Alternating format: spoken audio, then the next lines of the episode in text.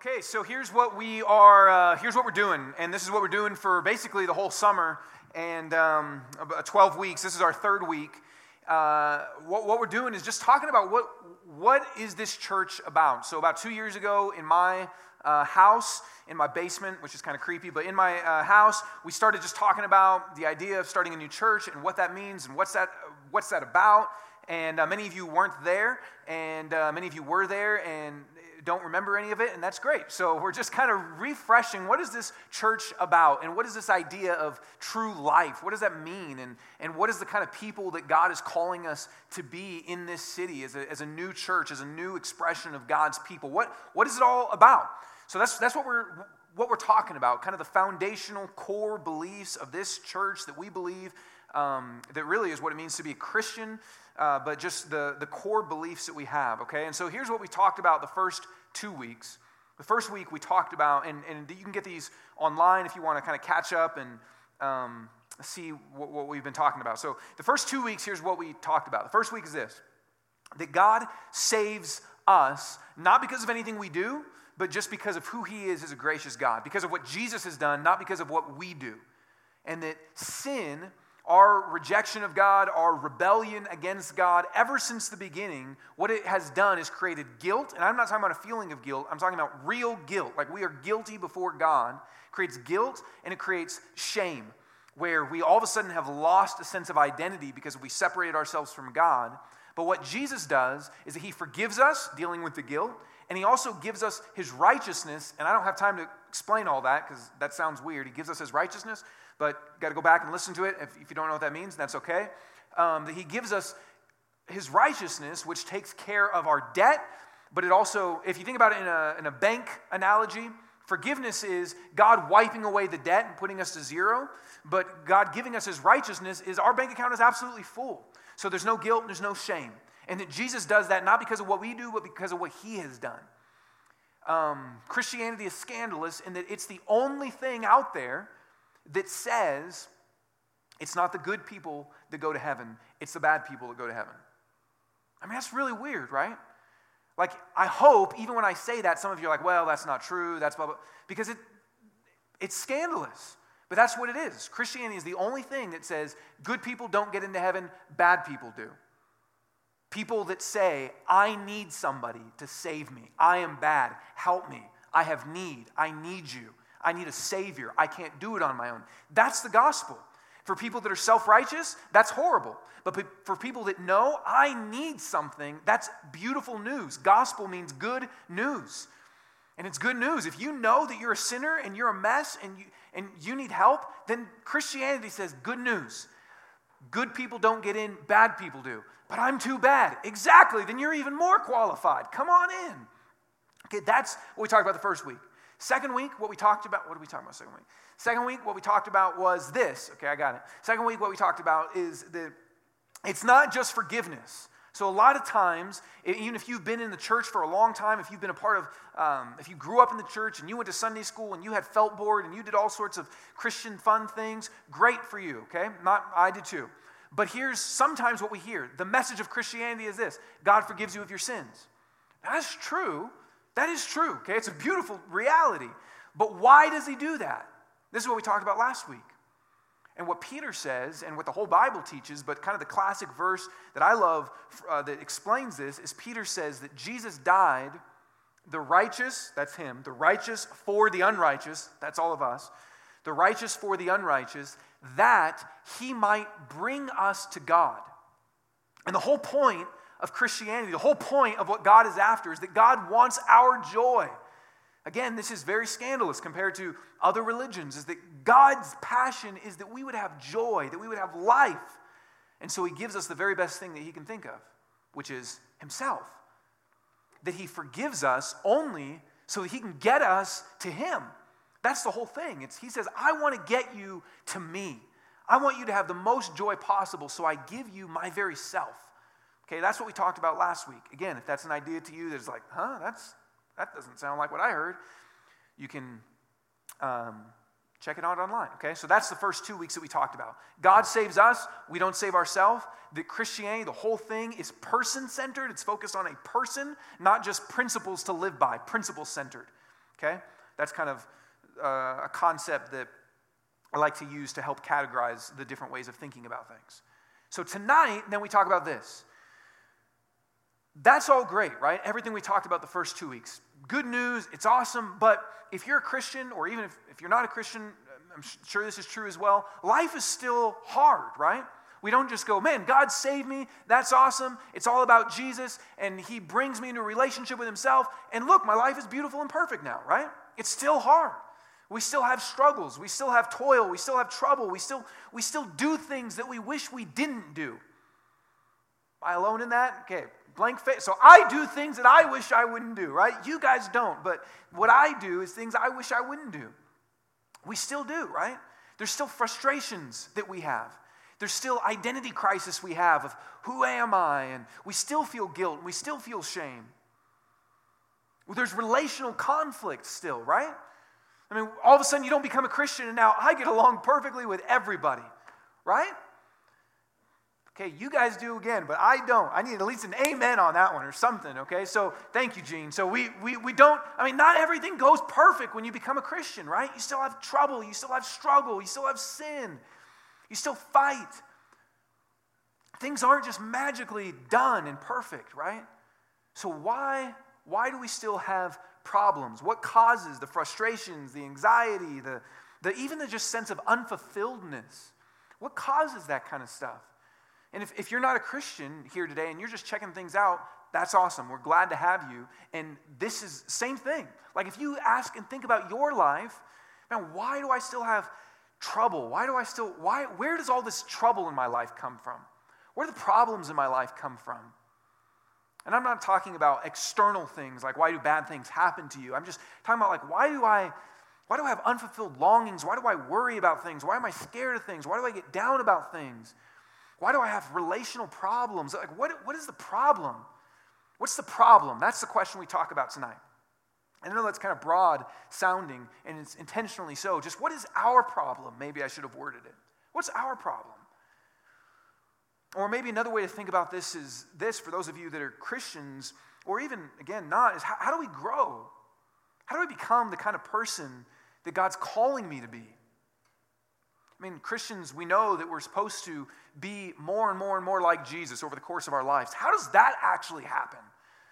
How do I become a more loving person, a more gracious person, a more patient person, a more joyful person? How does that happen in our lives? Because if you're like me, or probably the person next to you, you still struggle with stuff, right? There's still hardship. There's still problems. The things that you know you should do, you still sometimes don't do. The things you know you shouldn't do, you still sometimes do do. Okay? Yes, I said do do. Because that's what it's like when you do things you shouldn't do, right? So that's why that word exists. Okay, so what why does this happen? God brings us to himself. Okay, so in God's grace, not because of what we do, but because of what He does, He saves us. And the whole point of that is He wants to bring us to Himself. But then, how do we become people that actually live that out? That live out the reality, I've been brought to God. How does that happen? What, why is it that we still experience problems where that's not the case? And how do we grow to be the kind of people that actually live as if we've been brought to God, as if we've been saved? How do we do that? What is the problem? That's what we talk about tonight, okay? Now, here's what the Bible says the problem is. And if you just do a survey of Christians and people that are not Christians, people that have no faith, and just ask, what's the problem? Like you look around at the world, and there's obviously a problem, right? What is the problem? What causes conflict? What causes all the different issues that people have? What, what, what is the problem? You can, you can get a lot of different answers from biology to your upbringing, to your social environment, all sorts of things. And there's all sorts of factors. But what does the Bible say is the problem? And here's how the Bible describes it. Well, here's how it describes it. You guys didn't, did you not read that fast? Here's what it says. This is in Romans. This is what Paul says. This is the theme throughout the Bible. And I'll just say it up front and then we'll talk about it. It's idolatry, it's that we worship other gods. Okay, now let's, let's talk about what this means. Here's, here's what Paul says. Don't read ahead on me because I'm going to explain a couple things, okay? So here's what he says For the wrath of God is revealed from heaven against all ungodliness and unrighteousness of men, who by their unrighteousness suppress the truth. For what can be known about God is plain to them, because God has shown it to them. For his invisible attributes, namely his eternal power and divine nature, have been clearly perceived ever since the creation of the world in the things that have been made. So they are without excuse. For although they knew God, they did not honor him as God or give thanks to him. Okay? Here's what he says What's the problem? And here's what he says God has wrath, which means anger and judgment, against what? Against ungodliness and unrighteousness. Now, that's what maybe we would typically think of. What's the, what's the problem? Well, it's sin, it's bad things, it's unrighteousness, it's ungodliness. And Paul says, yes, that is the problem. People are ungodly and unrighteous. That's a problem. Okay, we do things that we shouldn't do and we don't do things that we should do. Ungodliness, unrighteousness. And he says this where does that come from? Who by their unrighteousness suppress the truth. So what he says is this we everybody is created with this knowledge about God. We don't know everything about God, but we know something says that his invisible attributes, namely his eternal power and divine nature, have been clearly perceived ever since the creation of the world in the things that have been made. What he says is this you know, I mean, you have, we're all in Colorado. You go outside and look at the mountains and you go, there must be something bigger than just me, right? I mean, that most people, this is why it's very interesting actually, if you look kind of just around the country, in mountain communities like Boulder and up in the Northeast and different places, it's not necessarily Christian, but very spiritual. Partially because people that live there, they just have this sense of there must be something beyond me. Because you can't, nobody stands by the mountains and goes, Yep, I'm awesome. I mean, you feel a sense of just like, whoa, right? I mean, that just happens. So he says, God has been clearly perceived in what's been made. Now, it doesn't mean we know everything about God through looking at the mountains, but it means that there's something about this. You can know there's a creator, there's something big, there's something powerful, maybe there's something even beautiful, right? You can know some things about God. But he says what happens is that people suppress that truth. The people have a awareness of God and his reality, but they suppress that truth. They say, I don't want to believe that. I don't want to believe that. Now, I'm not saying that necessarily this is a super conscious thing, okay? I'm not saying everyone that's an atheist says, I don't want to believe in God. But Paul is saying there's something in the heart that says, I don't want this truth. I don't want this truth. And not just in atheism, but about this God, about the God, the only God, that we say, I don't want this to be true. I mean, just if depending on where you are in Christianity or your faith or your faith journey is is, I mean, I, I doubt that you would be here tonight if you didn't at least have a sense that maybe there was something beyond you and an awareness that possibly, maybe I've kind of pushed this away. So here's what he says What can be known is plain because God has shown it, but it's suppressed, so they're without excuse. For although they knew God, now he doesn't mean they had this like close relationship with, he means there's this awareness. Although they knew God, they did not honor him as God or give thanks to him. So here's what this means. And many of us maybe live like this too. We go, yeah, of course I believe in a God. Do you live your life though, honoring him, giving thanks to him? Is that your life? Paul says, where does ungodliness and unrighteousness come from? Well, there's this, this suppression of, I don't want to believe who God is. I don't want to live my life honoring him and giving thanks to him. Instead, what happens? But they became futile in their thinking and their foolish hearts were darkened. So even over time becomes more cloudy. We say, I don't want to believe this, and over time it becomes more foolishness, seems more and more like wisdom. Claiming to be wise, they became fools and exchanged, listen to this, exchanged the glory of the immortal God for images resembling mortal man and birds and animals and creeping things. Therefore, God gave them up in the lusts of their heart to impurity, to dishonoring of their bodies, and that doesn't just mean what we do um, in like a physical sense, it just means our whole lives, among themselves, because they exchanged the truth about God for a lie and worshiped and served the creature rather than the Creator, who is blessed forever. Amen. So, here's what he says happens we suppress this truth about God, and instead, instead, we worship created things. It says they exchange the truth about God for a lie. Now, he, he points out, you know, they do it with uh, birds and animals and creeping things. And then down here, he says they serve the creature rather than the creator. But it doesn't have to be that. It doesn't have to just be some statue to a, an animal and a creeping thing, whatever that is, you know, a big old spider or something. Okay? It doesn't just have to be that this the essence of where unrighteousness and ungodliness comes from so that's how paul set this up that there's unrighteousness and there's ungodliness and where does that come from it comes from we suppress what we know about god we claim to be wise and exchange the glory of god so god is glorious and amazing and powerful and beautiful and gracious and who he is as a person and he calls us to know him and enjoy him and instead we say i'm going to exchange that truth for something else. Instead of the Creator, I will worship created things. Now, what's created? Everything.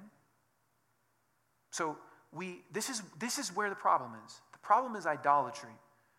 And idolatry is when we worship anything other than God. When we exchange God's glory, His, and this is what worship means Worship means that we ascribe worth to something. That we say, this has worth. This is amazing. This is awesome. This is glorious. The core problem is idolatry, which is when we exchange the truth of who God is for a lie. We exchange the Creator for created things. So, what is an idol? It's anything that is not God. It's anything that we replace, that we exchange God for. So God should be the one that is most important in our lives, but instead this is. God is the one that has the most worth and the most, that's worship, the most worth, but instead we say this has the most worth. God is the one we most love, but instead we exchange it for this. They did it with animals and birds and creeping things. We do it with whatever. We say, Yes, I was made. So here, we were made, okay? God made us, not just to believe in Him. God didn't just make us so that we would go, I believe you're there, but to worship Him, to see Him as glorious, to what Paul said before, to give thanks to Him and honor Him and love Him. We were made not to just believe in God, not to just even behave for God, but to love Him and to worship Him and to enjoy Him. This is what we talked about last week. That's why God made us. But instead, what we do is we go, I don't want God. I'm going to exchange that for something else. So, a great example of this is um, the movie Birdman. And I don't know if you saw Birdman, it's Michael Keaton. It won Best Picture last year, okay? And Birdman is about Michael Keaton as an actor and he was a star in all of these superhero movies, okay? He was a star in all these superhero movies, and then he kind of became a washed up actor. And now he is directing this play in New York, and it's really like he's trying to kind of get back. He's trying to get back, be known again, do something, because he's had this huge lull in his career. Basically, it's people are saying real life what actually happened to Michael Keaton, because he was Batman, and then you probably are like, Michael Keaton? Who's that? And then now he won an Oscar. So it worked. Okay, so there you go. Um, but here's, here, this is a great, I'm going to give you like a little um, quote from that movie that describes what I'm talking about. But here, this is what an idol is an idol is anything that takes the place that only God should. We're made to say, God, you have worth and glory. An idol is anything else that takes that place. An idol is anything else that we look to for our sense of identity and worth and value instead of God. See, we're made to go, God, you have worth, and thus in relationship with you, I have worth. An idol is anything else that we build our life on, build our identity on, center ourselves on. That's what idolatry is. We're made to worship God, give God glory, thank Him, honor Him. An idol is what we exchange that for. Okay, does that make sense? Here's what Michael Keaton teaches us about idolatry. So he's uh, getting in this argument with his daughter because his daughter's like, dude, get over it. It's a play. And here's what happens his name is Riggan. Riggan, listen to me. I'm trying to do something important. And she says, This is not important. It's important to me, all right? Maybe not to you or your cynical friends whose only ambition is to go viral, but to me, to me, the play, this is God. This is my career. This is my chance to do some work that actually means something. And then listen to what she says. Means something to who? You had a career before the third comic book movie, before people began to forget who was inside the bird costume. You're doing a play based on a book that was written 60 years ago for a thousand rich old white people whose only real concern is going to be where they go to have their cake and coffee when it's over. And let's face it, Dad, it's not for the sake of art, it's because you want to feel relevant again. Well, there's a whole world out there where people fight to be relevant every day, and you act like it doesn't even exist. Things are happening in a place that you willfully ignore, a place that has already forgotten you. I mean, who the star star are you? That's not what she said. You hate bloggers. You make fun of Twitter. You don't even have a Facebook page. You're the one who doesn't exist. You're doing this because you're scared to death, like the rest of us, that you don't matter. And you know what? You're right. You don't. It's not important. You're not important. Get used to it. Okay. Powerful, right? But do you ever hear that voice in your head? Because I do.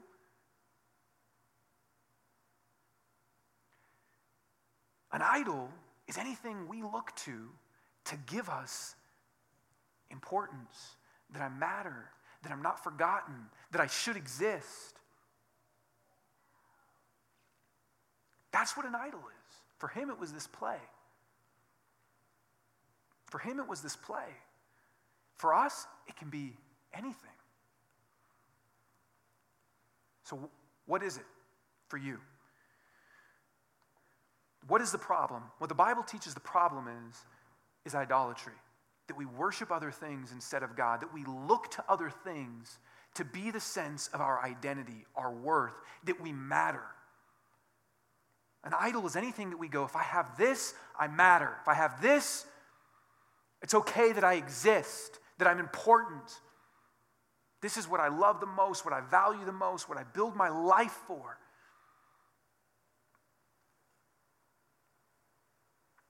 Okay. So that's what the Bible says the problem is. Now, how do we change? How do we change? Well, to change, we need to do three things, okay? And we'll walk through these in the rest of our time. We need to recognize what they are. Then we need to see why it is that they won't fulfill us, renounce them. It's three R's, okay? If you grew up Baptist, you'll be really happy today, okay? So we're going to recognize them, we've got to renounce them, and then we've got to replace them, okay? I don't usually do that kind of thing, but hey, why not? So here we go. Recognize them. How do we recognize what these things are in our life? Maybe for some of you, you already know. It's like, I know. I know what it is. If you said this to me, I'd cry like a baby. If, if you were talking about my play, I already know what it is. Okay, but we have to, if we want to get, if this is what the Bible says the problem is, is we worship other things instead of God, idols. First step in changing is we got to know what they are. Okay, so f- to recognize them, what is the problem? How do we recognize them? How to know what they are? And the first thing that I want us to see is this the Bible says it's not just what we do, okay, but it's why we do it. And here's a passage from Ezekiel, which is an Old Testament prophet, that gives a little bit of light to helping us understand that idols are things that are not just bad things or horrible things or just behaviors, but they're, they're deep seated things in our hearts. So this is God talking to the prophet Ezekiel. Here's what he says He's calling Ezekiel son of man. Son of man, these men, and he's talking about the, a group of leaders in Israel, people that should be worshiping God. These men have taken their idols into their hearts. So notice that. God says an idol is not just a statue it's something that is in your heart. It's not just, or think about it like what Paul said, it's not just ungodliness and unrighteousness, it's what's happening in the heart. These men have taken their idols into their hearts, and set the stumbling block of their iniquity before their faces. That's just like they're tumbling over their sin. Therefore, speak to them and say to them, Thus says the Lord God Anyone of the house of Israel who takes his idols into his heart and sets the stumbling block of his iniquity before his face, and yet comes to the prophet, I, the Lord, will answer him as he comes with the multitude of his idols in his heart, that I may lay hold of the hearts of the house of Israel, who are all estranged from me through their idols. So listen to what this is saying. Idols are things that we have taken into our hearts that have estranged us, that's relational language, from God, that have distanced us from God, that we love now more than God. So, idols are, this is important because idols are not bad things oftentimes. They're good things that we've taken into our hearts such that they have replaced God. We've exchanged them for God. They're things that we have so you know in the in the old days when people made idols and they still do this in other parts of the world idols were this is the god of beauty and this is the god of wisdom and this is those aren't bad things those are good things but they're things that if you worship and replace with god they of course they, be, they become horrible things because they've estranged you from god so and jesus when he comes along he says something very similar he talks to the religious leaders the pharisees and he'll say things like look on the outside you look great but in the inside, your hearts are far from me. Your hearts are empty. So this is this is really important because you may live a totally upright, moral, follow every rule in the Bible and still have idols that are in your heart. Things that you're living for instead of God. Things that you're getting your sense of worth and identity like Riggan instead of God.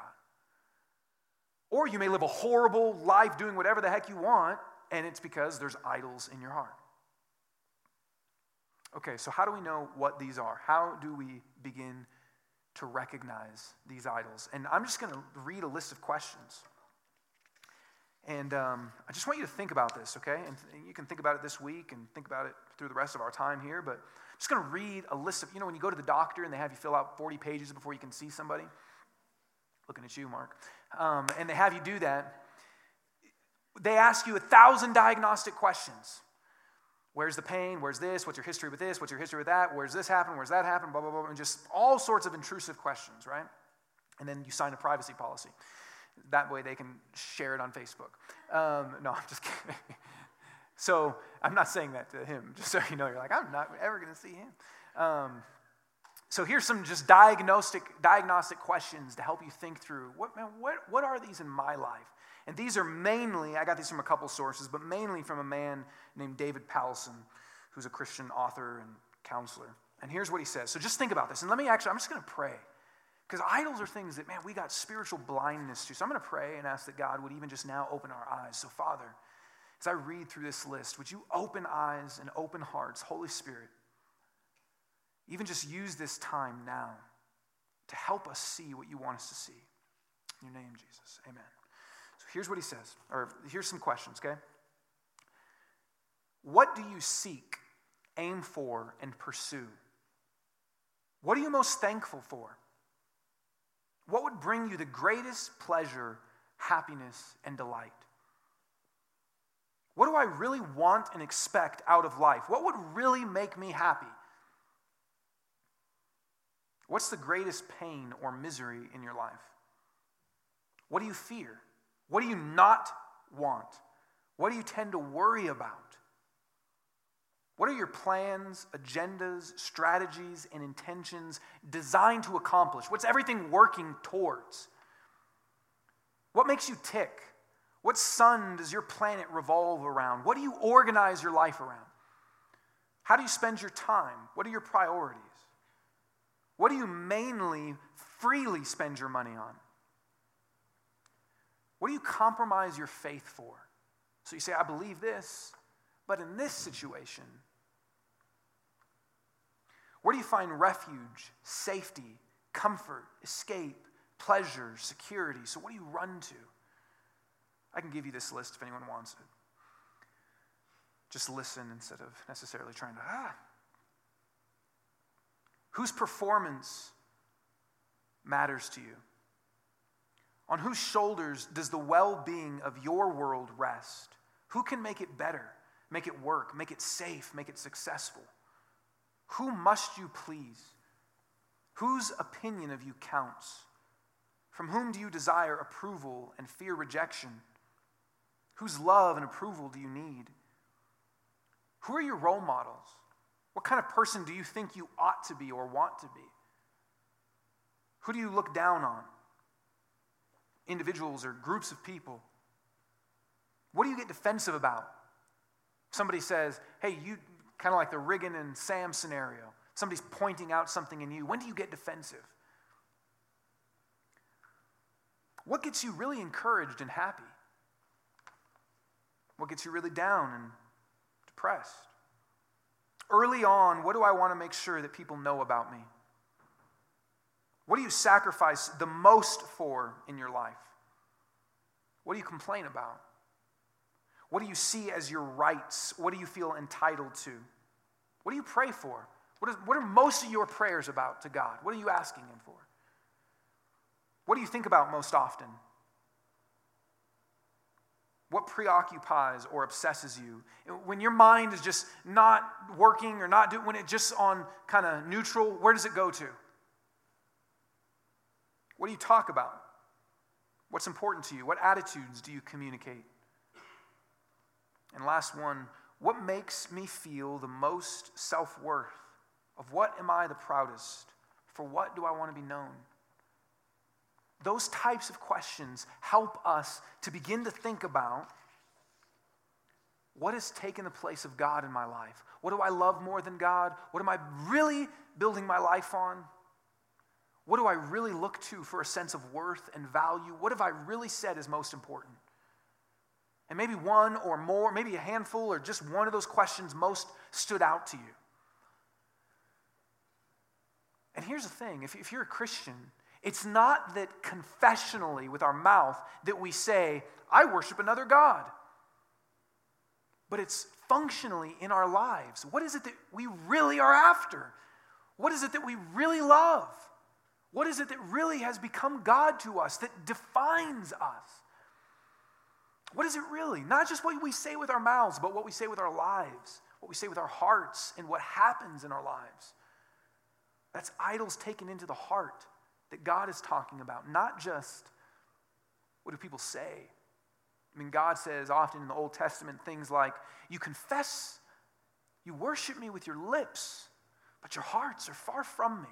They've been estranged from me, like Ezekiel wrote because there's idols that have taken residence in our hearts. So, first step is we have to recognize what they are. The second thing is we have to renounce them. And this is what I'm getting at with this is why should we be done with our idols? Like why should we not want them anymore? Why should we go, I don't want that? Okay, uh, maybe something got stirred in your heart. Maybe God opened your eyes and revealed something to you. Maybe you've known it for a long time. Maybe it got more clarified. Maybe it's the first time a light bulb went on. I don't know, okay? But maybe something clicked. Why should you not want that to be what you're building your life on and worshiping and getting your sense of value and worth from? Why? And often, what happened in the Bible, in the Old Testament, is that the prophets would tear down the idols. And I don't mean literally, although sometimes they did. I mean, they would show why they were foolish. So here, this is just a part. But just listen to some of the logic behind this. This is Jeremiah, and he says, Are there any among the false gods of the nations that can bring rain? Or can the heavens give showers? Are you not he, O Lord our God? We set our hope on you for you do all these things. Even just something simple, he's saying, These gods can't make it rain. This God can do that. This God, they can't, they, they're worthless. They can't. Isaiah has this whole long diatribe where he goes through and he says, they're, they're dumb and they're deaf. They're made of wood. He's kind of sadly mocking the craftsman that builds, builds this beautiful statue and then says, You made that and now you're worshiping it? That doesn't make any sense. You just built it, you know where it came from. And he says, it's, I mean, he's knocking them down. Elijah, one time, maybe you've heard this story. Elijah, one of God's prophets, sets up this altar, and, and, he, and, he, and he, uh, he's over here, and then all the prophets of this one God are over here, and they say, Let's talk to our God and say, Light it on fire. The story's long, and I can't give you all the details, but these guys over here, they're doing all this stuff, and their God's not lighting it on fire. And Elijah, he's like, Where's your God? Is he sleeping? And then literally he says this Is he on the toilet? Maybe he's busy. I'm not joking, okay? Look it up. It's in First Kings, okay? And he says, maybe he's on the toilet. Where is he at? And he's just making fun of that God can't do anything. It won't give you what you think it will give you. That there has to be a posture in our heart that looks at the idols in our lives and says, why should we not worship these gods? Why should we not worship them? What is it that's so destructive about them? You know, I think three of the best kinds of people that know this about the things that we say, this will give me worth, I'll be happy if I have this, this is what matters. When I think about this, it's married people, addicts, and celebrities. And I'm serious, I'm not trying to make a joke. Um, so, recovering addicts, they know, okay, recovering addicts, they know, man, I went after this thing and I tried and I tried and it never fulfilled. I thought one more drink and that'll help. If I, okay, that's not satisfying anymore, I'll go to this. That's not, and they know, man, it never works. I need help. Or married people, before they get married, most married people think, man, once I get married, life, all I ever wanted was a spouse. And then you get married and you go, this is freaking hard. What happened? Two days ago, you thought this was going to solve all your problems. In celebrities, some celebrities, you often hear them say this. They say things like, Man, I reached the top. I was reading a quote by Tom Brady. It's like, Man, I got three, this was a while ago, I got three Super Bowl rings. I've reached it all, but is this it? Is this all there is? Or you'll hear people like, just other celebrities that say, Man, I'm, you know, I'm a model and, I'm, and I've got it all, and I still think, man, I'm ugly.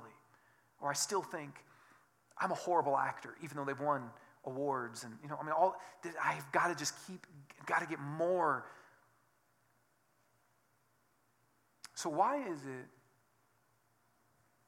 that we should renounce our idols because they will not fulfill us they will not deliver what they promise they will deliver one of the best things that i've read about this is by a man named david foster wallace who was an atheist and he did a commencement speech at kenyon college he talked about idolatry.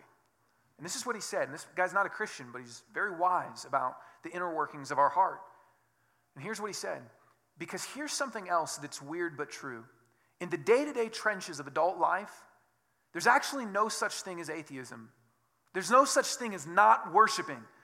Everybody worships. The only choice we get is what to worship.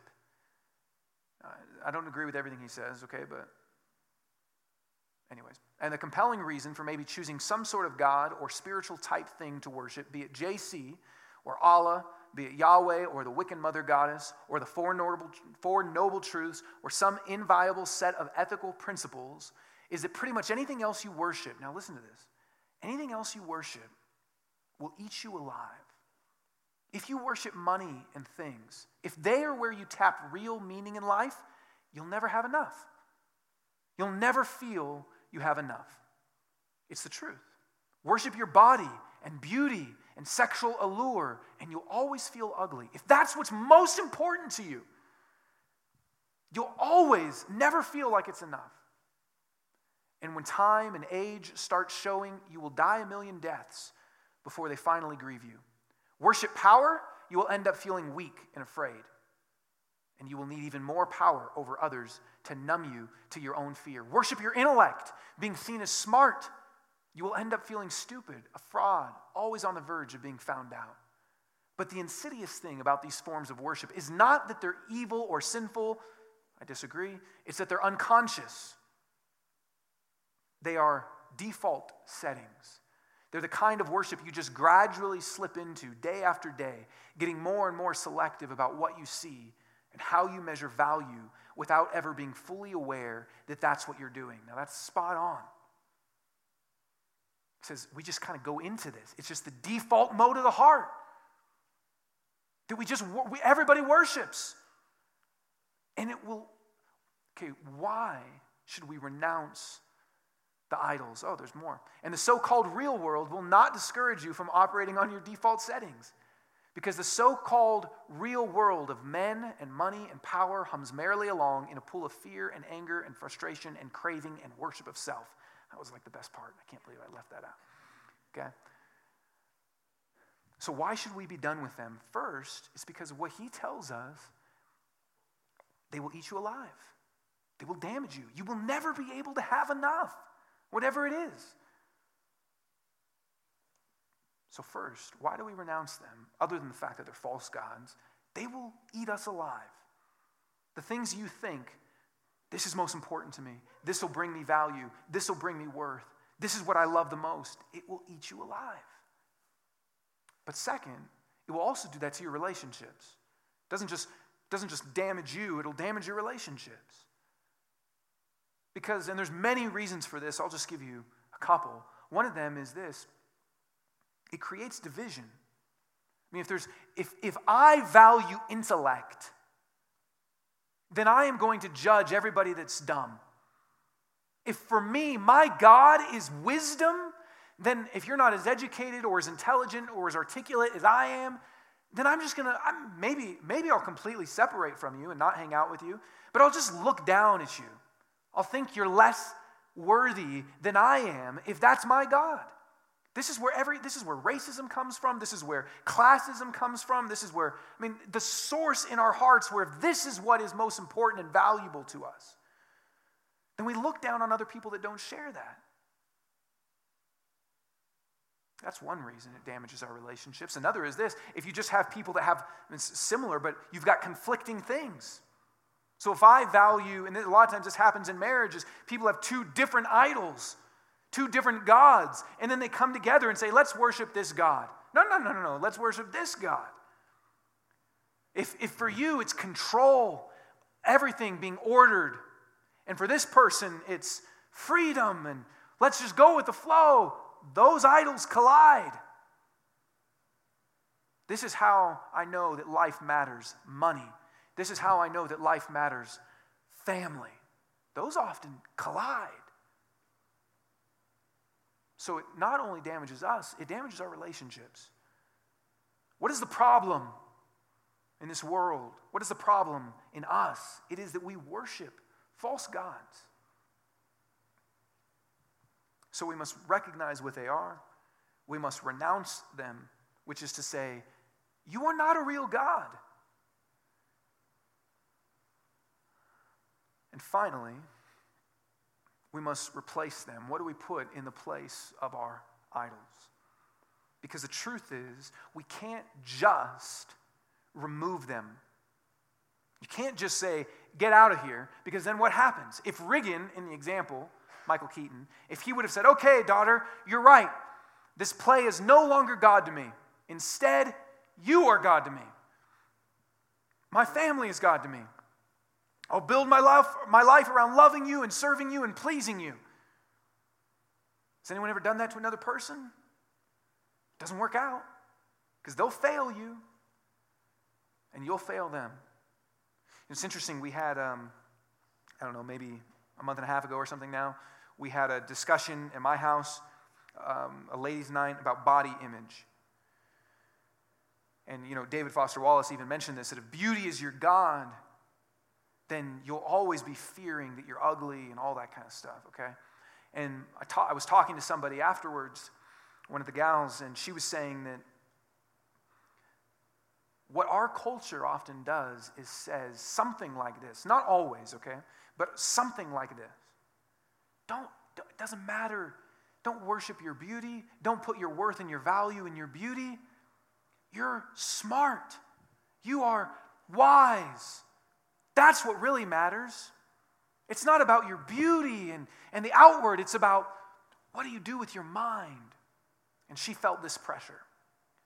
And this is what's been communicated to her all the time. Someone might say to you, look, don't, don't build your identity on getting a spouse. That's not what matters. Don't let somebody else control you and define you, and you have to have their love. What really matters is find, find what your calling is in life. Find your vocation and pour yourself into your career. That's it. And it's just one, it's just one God for another God. Instead of worshiping the true God. So here's the problem. We, what do we put in the place of our idols? Because we can't just get rid of it because something else will take its place. Like David Foster Wallace said, like Paul said, we are always worshiping, always. So we don't have a choice not to worship. We will worship. So if you say, crap, I've been worshiping other people's approval, I've been worshiping my job and success, or my spouse, or I've been worshiping this, I'm just going to get rid of that. Renounce it. Second R. Okay? I want to hear people walking around second R. Okay? If that happens, something else will take its place. Because we always will worship something. We have to have a sense of worth and value and meaning. So it's obviously got to be Jesus, okay? That's obviously the answer, right? It's got to be the true God. How does that happen? What has to happen is that we have to see Jesus as more beautiful, more powerful, more worthy, more glorious than all those other things are. An old Puritan writer called this the expulsive, something expels, the expulsive power of a new affection. That what happens is we don't just say, stop loving that, stop loving that, stop loving that. We say, look at this. Isn't this awesome? Isn't this amazing? And a new love expels out an old love. So, you know, growing up, you liked a lot of stupid movies, right? If you ever go back and watch them. Some of them, they're nostalgic, but a lot of them, they're stupid, right? But you liked them, but this is what didn't happen. At 13, you didn't go, those movies are all dumb. And now I'm to start liking good movies. What just happened is you started watching other movies that were good movies, and you developed a love for those kind of movies. Or if you used to like American cheese and now you like nice cheese, you didn't one day decide, I'm done with American cheese, I renounce it. What happened, maybe you did, and good for you. What happened is you started a, new love, crowded out the old love. And this is what we need. We need to look at Jesus and see him, love him, so that that crowds out the old loves. But how does that happen? And here's what the Bible says shortest verse I'll put up here. Look at that. Doesn't take up four slides, it's not even one slide. And this is what John says, and this is taught all throughout the Bible. But what John says is, we love because he first loved us. So here's what idolatry is we love something more than God. So, how do we love God instead? How do we love God instead of what we love now? How do we love God instead of our idols? We look at the fact that He has loved us. John says, We love because He first loved us which is this the more that you begin to look at Jesus, to know Jesus, to see his character, to see what he's done, to see what he's like, to see how he has pursued us and brought us into relationship with him, the more you, I mean, John says this after a long discussion in chapter 4 about all the amazing love that Jesus has showed on us as people that have been enemies of his, but that he still says, I'm, everything I said before, that the bad people are in and the good people are out, that I'm going after you and I love you. And John says, You want to develop love for God that crowds out love for the other things? Look at his love for you. Look at his love for you and the fact that you're a sinner and he's forgiven you. Look at the fact that you're not important and you don't matter, but God has said, I absolutely value you and love you. Look at the fact that though we haven't earned anything, God says, You have my righteousness. You're my son. You're my daughter. He says, Look at the way that God has loved you. That's what then builds in your heart a love for Him. And here's the thing when that happens, when you see that God gives to us everything that we look for elsewhere, we go to these idols for comfort, for security, for safety, for, for, for a sense of worth and value that I'm important, that I matter. And when we see, man, God gives that to me so much better, so much more freely, it begins to crowd out those other things. And, and here's something really important I'm not talking about, okay, hear me on this. I'm not talking about going, oh, I love this thing, but God loves me, so I love him. Okay. It's an experience that the Holy Spirit has to make real to your heart. I can't do that. It's not just saying, I look for comfort over here, but God is a God of all comfort. Okay. It's an actual, it's a taste. An old pastor writer named Jonathan Edwards said it like this He said, It's the difference between knowing that honey is sweet and tasting that honey is sweet. So I can tell you, do you know how much God loves you? And you can go, Yeah, of course I do. It says it right, right there. But do you taste that? Do you taste that? Here's how Paul says it. And he's writing this to Christians. And I want you just, so these are people that have already known this, but need to know it deeper and sweeter. Here's what he says For this reason, I bow my knees before the Father. So this is what he's praying for, for his church. From whom every family in heaven and on earth is named, that according to the riches of his glory, he may grant you to be strengthened with power through his Spirit in your inner being, so that Christ may dwell in your hearts instead of idols through faith that you, being rooted and grounded in love, may have strength to comprehend, to understand in a deep heart way, with all the saints, all the other Christians, what is the breadth and length and height and depth, and to know the love of Christ that surpasses knowledge, that you may be filled with all the fullness of God. So, this is his prayer again and again for the church. I want you to know how much, how high, how low, how deep, how wide that God loves you so that Christ dwells in your heart and every idol is crowded out. The problem in our life is that we worship other gods. We say, This is what I need. This is how I will matter. This is what's important to me. This is what I love. This is what I build my life on. And then we don't get those things. And we try and we try and we try and we try and we try, and it's a struggle and it's striving and it's going and it's going and it's going. It's not just the things that we do, it's not just the behaviors, it's what's happening in our hearts. And the grace of God, the grace of God is that He loves you even in the middle of that. That's how good God is. I mean, how good God is is that He knows we worship false gods, and He says, Come back to me. Your heart's estranged from me. Come back to me. Because Jesus has already paid for all that. And Jesus has already died for all that. And here's the thing this is a process I mean, Paul is praying this for people that already became Christians. This is a process that for the rest of our lives we go through. How real is the love of Christ to you? And I hope it becomes more and more and more real, and that it crowds out every other idol. That's a process, but it's something we should be intentional about, seeing. That's what happened. I mean, that's, that's what reading the Bible is for. That's what praying is for. That's part of what gathering together on a Sunday is for, to see. To see how much God loves you, that He would forgive you, that He would cleanse you, that He would go after you and adopt you, that He would name you and give you a new identity. That every, here, so when we take communion, we're done now, okay? So when we take communion, what we remember is that Jesus shed His blood for us and had his body broken for us. And here's what's better about Jesus than every other idol out there every idol says, Serve me, and then you'll have what you're looking for. Jesus says, I come to serve you.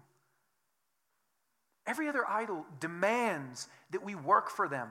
Work hard, you'll get your beauty. Work hard, you'll get your success. Work hard, you'll get that spouse. Every other idol says, Work for me.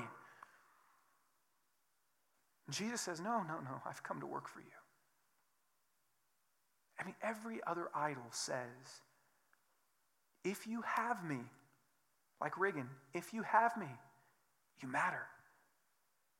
So come and get me. Work hard for me, then you'll be important. And Jesus says, No, I've come to you. I've worked hard for you. And I give you an identity based on what I've done, not on what you do. Every other idol says this it says, Work for me. And when you fail, which we do, I'm going to punish you. Guilt, shame. You didn't do it. And Jesus says, When you fail, I'm not the God that devours you and eats you alive. When you fail, I die on the cross for you and forgive you. Every other idol that we run after, that we think will bring us life, brings us death. Jesus is the only God that doesn't demand our life for worth, but gives us his life and his worth and his value. That's love. And when you begin to see that, when your eyes open to that, and when the eyes of your heart are open to that, then love crowds out all the stupid, false gods that we erect in our hearts. That's what we are about as a church. That more and more people would know that and see that and see that there is a true God. We don't have to be enslaved to the false gods. There is a true God that loves you, that cares for you. That's good news. That's gospel. That's what Jesus came to announce. Pray with me. Father, thank you for this truth. Thank you for your love. Thank you that though we run after false gods all the time, even like we sang before, your love never fails and you come after us over and over and over and over again. God, thank you that you are relentless in your pursuit of us, that you want such good for us, that you want our hearts and our minds to know you, to be awakened to you, to see you. And I pray, Lord, that all of us here, just as Paul prayed, that the height and the depth and the breadth and the width, that we would see all of the dimensions of your love. Lord, help us to see. Help us to see. Make, make your love even more and more clear. Your gracious love of forgiveness, your pursuing love, your adopting love, all of your love, Lord. In your name, Jesus.